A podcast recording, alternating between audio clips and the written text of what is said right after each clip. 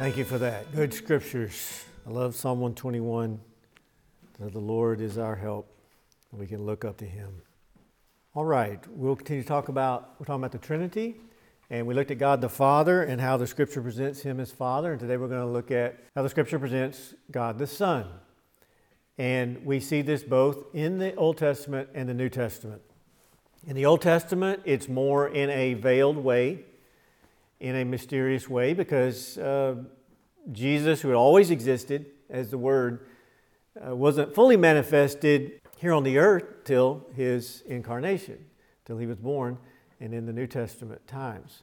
Nevertheless, we see indication in Scripture that he manifested himself and was active on the earth, even in the Old Testament, and we'll look at some of that. Let's start with uh, Psalm 2. And so we are looking at the revelation of God as the Trinity God the Father, God the Son, God the Holy Spirit, all one God, three personages who are equal, fully God, all eternal, and that's what makes them God. And but each one has distinct roles that they carry out in God's work on the earth. Psalm 2 is a very clear statement in the Old Testament here that God has a son and that God's son is equal to him. We looked at some of this last time, but we see in verse uh, 6 where God speaks and says, in context of the rebellion of the earth against him and against his Christ, says, Yet I've set my king on my holy hill of Zion. And then Jesus speaks, then in verse 7, I will declare the decree. The Lord has said to me, You are my son. Today I have begotten you. Right there is the statement, clearly in the Old Testament, that God has a son, a begotten son. And he's the only begotten son of God. And we have that fully stated in the New Testament. And then he goes on to say, Ask of me, and I will give you the nations for your inheritance and the ends of the earth for your possession. You shall break them with a rod of iron, you shall dash them to pieces like a potter's vessel. Now therefore be wise, O kings, be instructed, you judges of the earth. Serve the Lord with fear and rejoice with trembling. Kiss the Son, lest he be angry and you perish in the way when his wrath is kindled but a little. Blessed are all those who put their trust in him. So here we see the Son is equated with God. Verse 11, well, prior to that, he's presented as the king who is given the earth to possess, to rule over. It belongs to him. Now, right there is an implication that the Bible very clear that the earth belongs to the Lord. There's a psalm that says, The earth is the Lord's and the fullness thereof. Here, the earth is given to Jesus. So, if Jesus isn't God, then there's a competition on. But if Jesus is God, then those both statements are true. And that is how the Bible presents this is that the Son is given the earth that rightfully belongs to the Lord because He is the Lord. He's presented as the Lord. And then I believe we even had that statement as we go on in verse 10 and 11, verse 11, when it says, Serve the Lord with fear. Jesus has been presented as the king. What do you do to a king, king of the earth over all the nations? The nations are to serve the king. They're under his authority. And here it says, serve the Lord, and that is all capital letters, which in the English clues you in on that this is the divine name of God, the name Yahweh, the personal name of God. And so here is Jesus being called Yahweh, and we are to serve him. We are told, first commandment, we're to serve the Lord our God only. We're to have no other gods before him. The second commandment is have no, make no image like him. Do not bow down to anything and nor serve anything except God. We're only to serve God, and here we're told to serve Jesus. It's a statement that Jesus is God. He is the Lord, He is Yahweh. And then it says, Kiss the Son, lest he be angry when his wrath is kindled but a little. Blessed are all those who put their trust in him. We're told all through the Bible put your trust in God alone. Trust in the Lord with all your heart. Over and over that statement. Here we are told trust Jesus, as the New Testament says many times, because Jesus is the Lord. It's a, it's a way of stating him as God. So we have a very strong statement here, in Psalm 2. that God has a Son, and there's the basis for the Trinity. As I said at the beginning, the word Trinity does not occur in the Bible.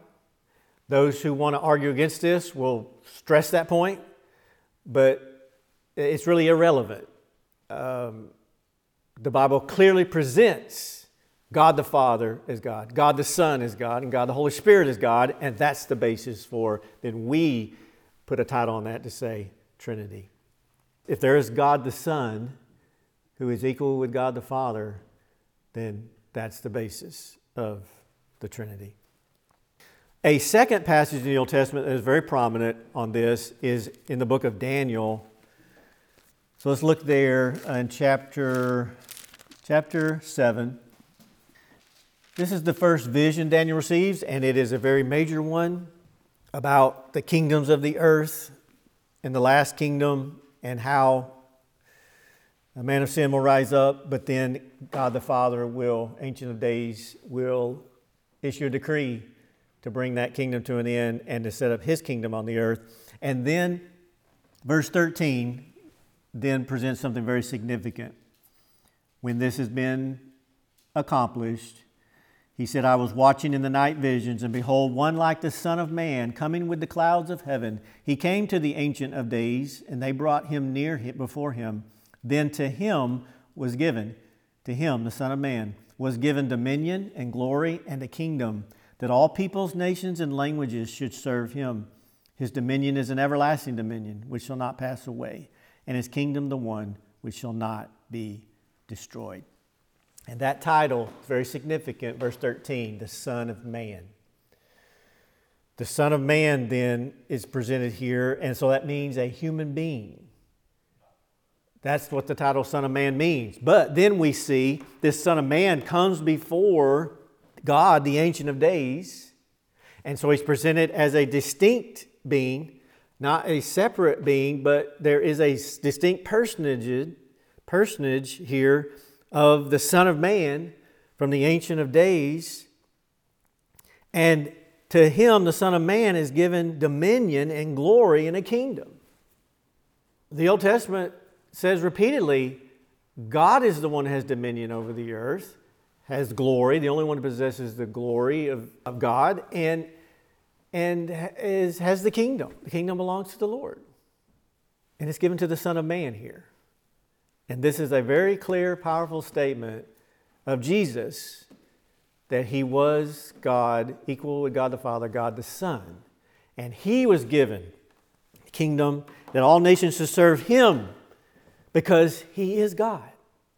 It's a statement of the deity of Jesus, even though it's, it's both. It's a statement of his humanity and his deity, and is a very, very significant portion of Scripture. And his kingdom will be the one that will not be destroyed, and that, that only belongs to God. And so it's a statement of Jesus' deity, but the title here is Son of Man, and Jesus used that most often. When you read the Gospels, most of the time when he refers to himself, he will use the title Son of Man rather than Son of God. I think he did that because he was revealing himself gradually in a process, and in many ways, he veiled it. He didn't come out real blatant at first, he held that back, and he did it in a veiled way, and that's why he chose to say Son of Man rather than Son of God, even though both are true, and both ultimately mean the same thing based on Daniel. The Son of Man was the Son of God, both. And those who knew the Old Testament and would search out the Scripture and search out Him about He's the Son of Man, He's claiming to be the Son of Man, would read and say, He's God the Son. He's the Son of God. And then at the end of Jesus' ministry, or at, at times that would come out, particularly at the end, with his disciples. He questioned them at the, toward the, the middle way point of his ministry and said, Who do you say that I am? And Peter makes a great confession You are Christ, the Son of God. He said, You are right. But he was not broadcasting that publicly, it was private. But at the crucifixion, the high priest asked him directly, Are you the Christ, the Son of the living God? And he says, I am. But he veiled it, and he veiled it by using this title, Son of Man. But the Son of Man title here clearly equates him with God as the one that all nations will serve. So, a very important part of Scripture. And in the Old Testament, here, it is a statement of the Trinity, of Jesus as the Son of God, God the Son. And so, those are the two main ones that state his identity. There's some interesting, a couple of interesting events that happen. I want to show you one. Look at Genesis chapter 16, I believe it is. 17. 18. We'll get there eventually. Genesis chapter 18. And verse 1 starts off, and this is with Abraham. And it says, Then the Lord appeared to him, to Abraham, by the terebinth trees of Mamre. So the Lord, that's all capitals, Yahweh, appears to him. And then notice verse 2 Abraham lifts his eyes and looks, and behold, he sees three men. Three men were standing by him.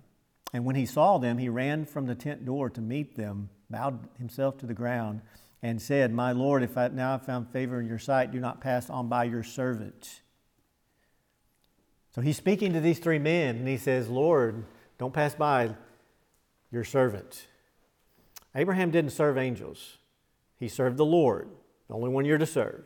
Only worship, serve the Lord. And he was talking to these three men, and one of them here is identified as the Lord, looking like a human being. And so we connect these dots, and this is one of the times that, that uh, many believe that this is a manifestation of Jesus in the Old Testament in a human form, pre incarnate appearance of Christ, it's called. We go on and see more evidence of this that Abraham fixes them a meal, and then they're talking to Abraham, and Sarah is behind the tent curtain, and as God is, the Lord is telling Abraham that Sarah's going to have a son, she laughs. And then look at verse 13. And the Lord said to Abraham, Why did Sarah laugh, saying, Shall I surely bear a child since I am old? Is anything too hard for the Lord? At the point in time I will return to you according to the time of life, and Sarah shall have a son. But Sarah denied it, saying, I did not laugh, for she was afraid, and said, and he said, No, but you did laugh. Then the men rose from there and looked toward Sodom, and Abraham went with them to send them on the way.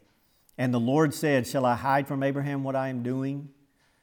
Since Abraham shall surely become a great mighty nation, and all the nations of the earth shall be blessed in him.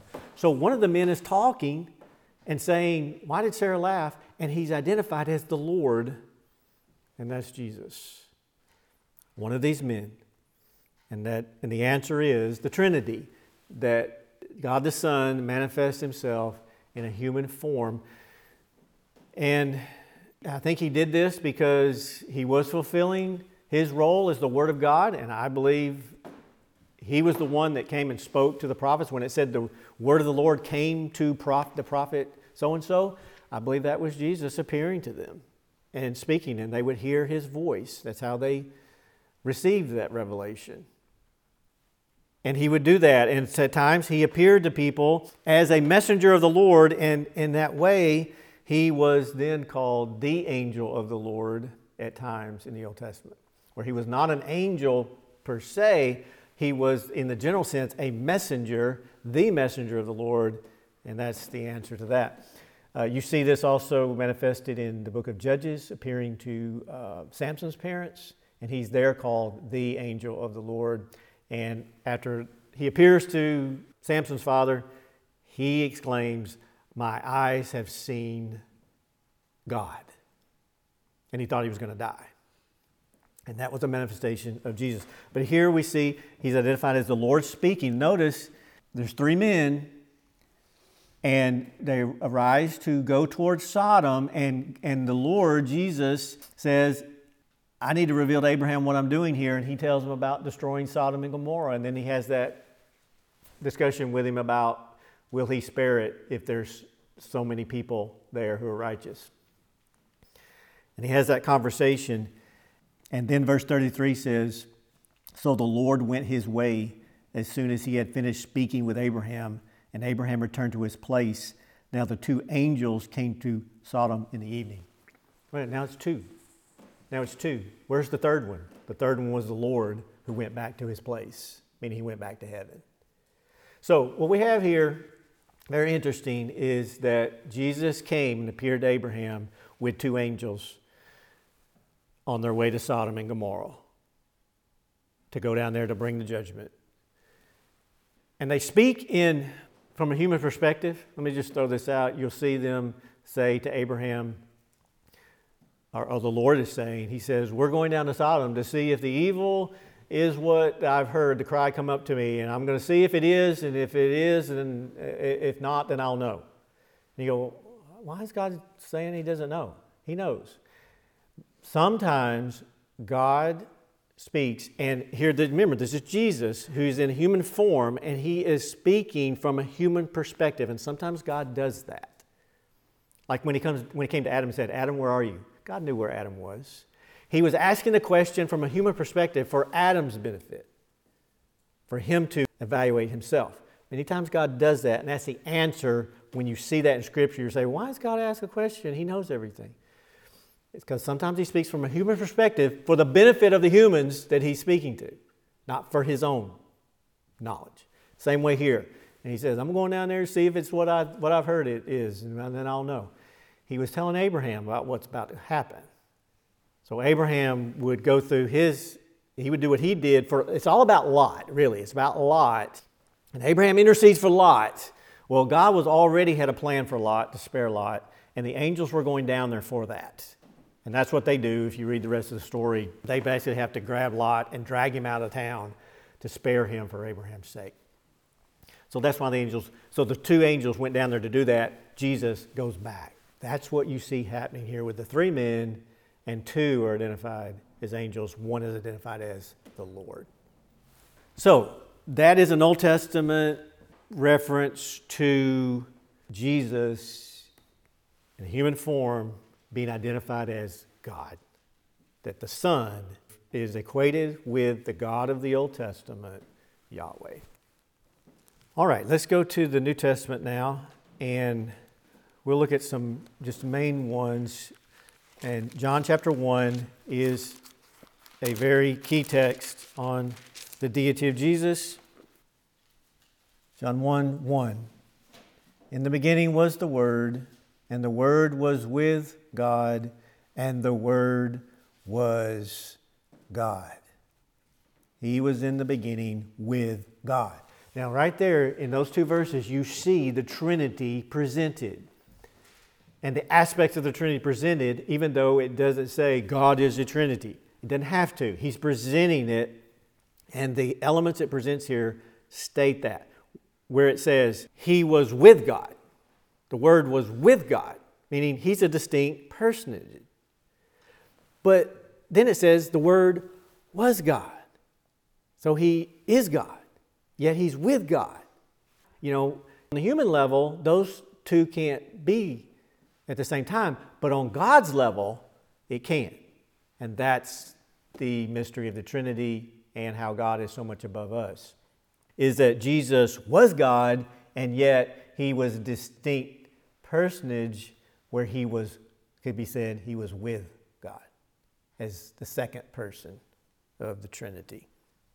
And so this is a very short, to the point statement, as John is known for. And it's very clear that, and he uses the title The Word, which was manifestation of his purpose, his role was to speak the Word of God, as he said in Psalm 2 I will declare the decree. What God's decide, Father decides, the Son then declares it. And that's what Jesus had done for all eternity. And that's what he did when he then came down to the earth. He came to proclaim the Word of God and reveal the truth of God that the Father had sent the Son to die so that the world will not have to perish but could be saved. And that's what Jesus' work was to do. And that's what he did for three and a half years. He taught the Word of God, he taught about the Father. And you see that in the book of John that we talked about last time. He repeatedly taught people about my Father, my Father, my Father. And He's your Father, He's our Father. He taught about the Father constantly, about who He was, what He's like, and how the greatest thing was to serve Him, and that the greatest need we had was to be reconciled to our Father because we have sinned and been separated from Him. and we follow darkness rather than light. And our greatest need is to come to Jesus and follow Him. He would lead us to the Father. And so, this statement here, very clear Jesus was the Word, then identifies verse 14. He, in a process, develops this statement where it's clear he's referring to Jesus, where it says, The Word became flesh and dwelt among us, and we beheld his glory, the glories of the only begotten of the Father, full of grace and truth. And so he's, he took a little bit to build up to where it's clearly he's talking about Jesus, the one that they had served and followed, and now they are proclaiming who he was and what he taught. Uh, verse 3 says, All things were made through him. Without him, nothing was made that was made. That is significant. We see several times in Scripture where Jesus is credited with making everything. And Genesis says God made everything. And there's the presentation of Jesus as God. I'll just quickly refer to you will deal with many false groups who will deny the deity of Jesus. And that is one of the key characteristics of a cult is denying the deity of Jesus, saying that he was a created being, a lower being, or that he progressed up, he was a human being, he progressed up to be a God. The Mormons say that. Jehovah's Witnesses say he was a created angel. And just understand, uh, we need to clearly think through these things, be ready to defend these things because as I said earlier, in the Old Testament, you have the angel of the Lord identified as God, and he's called the angel of the Lord. Well, they'll take that and they'll twist it and say, oh, hey, hey Jesus was an angel. You believe that was Jesus in the Old Testament, right? And they say, well, so he's an angel. So we have to be clear in how we address that, and that's why I explained it, is that uh, to understand what the word means. The word angel has taken on a specific connotation today in our English, but in the Greek, the word can be used generally and specifically, and it just means messenger. Well, angels, the spirit beings God made, God did send to the earth with a particular task of being his messengers, and so they took on that name, messenger, which is angelos in the Greek. That has then been transliterated into English, angel, and, and it takes on that connotation because that's a major part of Scripture but it generally means messenger. And so when Jesus is called the angel of the Lord, he's meaning the messenger of the Lord. Not that he was one of the spirit beings created by God, but he was the Word of God, the messenger of God. But the Jehovah's Witnesses, uh, I was trying to get to, was uh, on John 1. They will really twist this. And uh, just be prepared for that, that they have uh, distorted the text here and you'll quote this to them, and they'll say, well, it really doesn't say that in the Greek. It really says that the word was a God, and that's saying that He's a lower God and a created being." And uh, there, there's not that is not the accurate rendering of the Greek. I won't go into all the details. I've done that before, uh, but if you're if you're interested in that uh, information, and if you're dealing with a Jehovah's Witness, I can direct you in that information. But basically, that is not an accurate rendering of the Greek it is what it is here that the Word was God, big G, equal to God the Father. And so, very, uh, very important text. John 1. And then it comes down to conclusion, verse 18 No one has seen God at any time, the only begotten Son. And there's, there he, uh, John concludes it, comes to the great conclusion, the only begotten Son, and that's his great phrase that he contributes in this book, the Gospel, and it is unique to John. And it is a great contribution of Scripture uh, presenting Jesus as the only begotten Son of God. And he states it there in verse 18 for the first time the only begotten Son who is in the bosom of the Father. There's the Trinity. He has declared him. And there's Jesus' work. He declares the Father, and the Son does that. And the Son is equal with God he, he's the only one who has seen God, who knows God, because he is God. So, great statements there from the Gospel of John. John 1 and then Colossians 1. There are three key texts John 1, Colossians 1, and Hebrews 1 and uh, that's an easy way to remember them. And in verse chapter 1, verse 15, and this is speaking of Jesus, if you go back a few verses, he, verse 15, he is the image of the invisible God, the firstborn over all creation. And that is a tremendous statement there. He's the image of the invisible God. And that word image refers to an exact representation of God. And that's what Jesus was. He came down, manifest, manifest himself in the flesh as the exact representation of the nature of God. And of course, not in his physical body. God doesn't have a physical body. Jesus took on a physical body so that he could come and be on the earth and talk to us, talk to people, and speak and declare.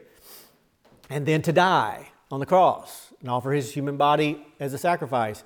But in his nature, he was the exact representation of God. That's what this statement means. He's the image of the invisible God. And that's a statement, a powerful statement of his deity. The firstborn over all creation. Now, that statement is very important. It's also twisted by the cults. Firstborn refers to his incarnation that gives him a, the status of being king over the earth.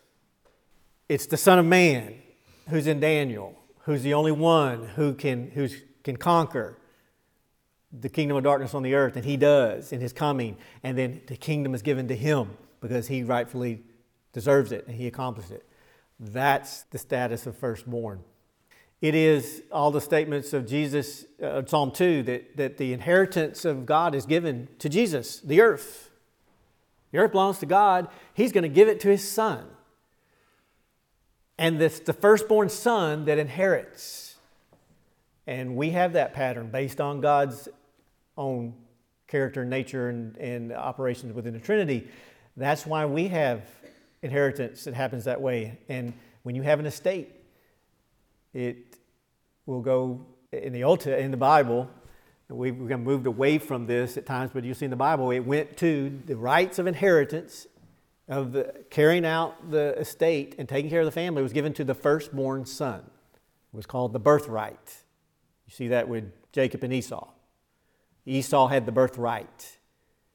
That meant he was firstborn, and that meant when Isaac died, everything was going to Esau, and Esau was going to become the head of the family at that point and take care of his mother if he was, she was still alive, take care of the state, continue on the family work, state inheritance that went to the firstborn, that was called the birthright.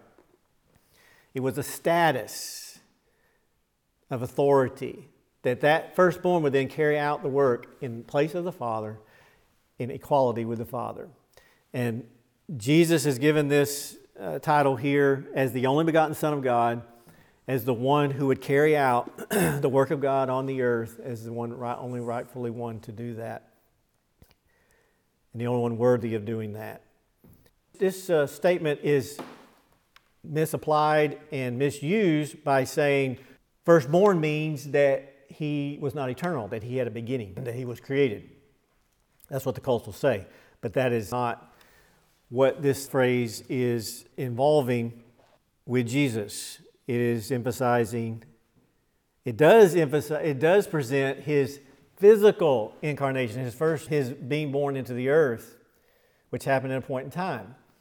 But it does not refer to his eternal, his existence before in eternity past. The cults will say that at some point in the past, God made him, he had a birth, spiritual birth, and, and that Jesus is a lower God for that reason, and that this phrase refers to that. But it refers to his physical birth on the earth and his status as the only begotten Son of God who uh, will inherit all things and rule over all things, firstborn over all creation. And it emphasizes his status as the only one equal, able to carry out the work of God on the earth in the will of the Father.